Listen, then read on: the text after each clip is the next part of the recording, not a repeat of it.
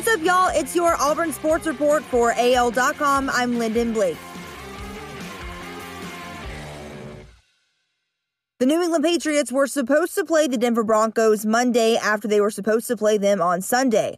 But another positive COVID 19 test on Sunday prompted the NFL to reschedule the game again, pushing it back until October 18th. On Monday, the Patriots put another player on the reserve COVID 19 list, former Auburn defensive lineman Byron Cowart.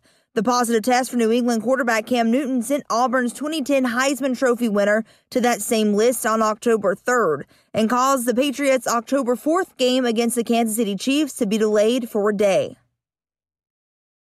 At 11 a.m. on October 24th, number 15 Auburn will look to increase its win streak against Ole Miss to five games.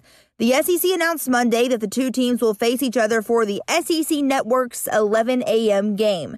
It will be the 45th meeting between the two teams in a series where the Tigers hold an overwhelming lead. In the last 10 years, Auburn has only lost to Ole Miss twice, and they haven't lost since 2015 when they went down 27 to 19. Not only has Auburn dominated Mississippi in recent years, but it also leads the all-time series 33 to 11.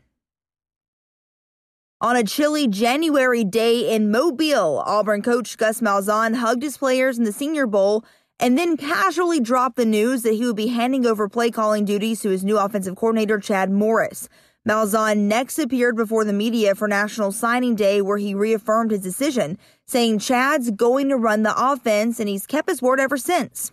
Through the turmoil this season, Malzahn never tried to wrestle the playbook away from Morris and take charge. I don't think it's been difficult, Malzahn said.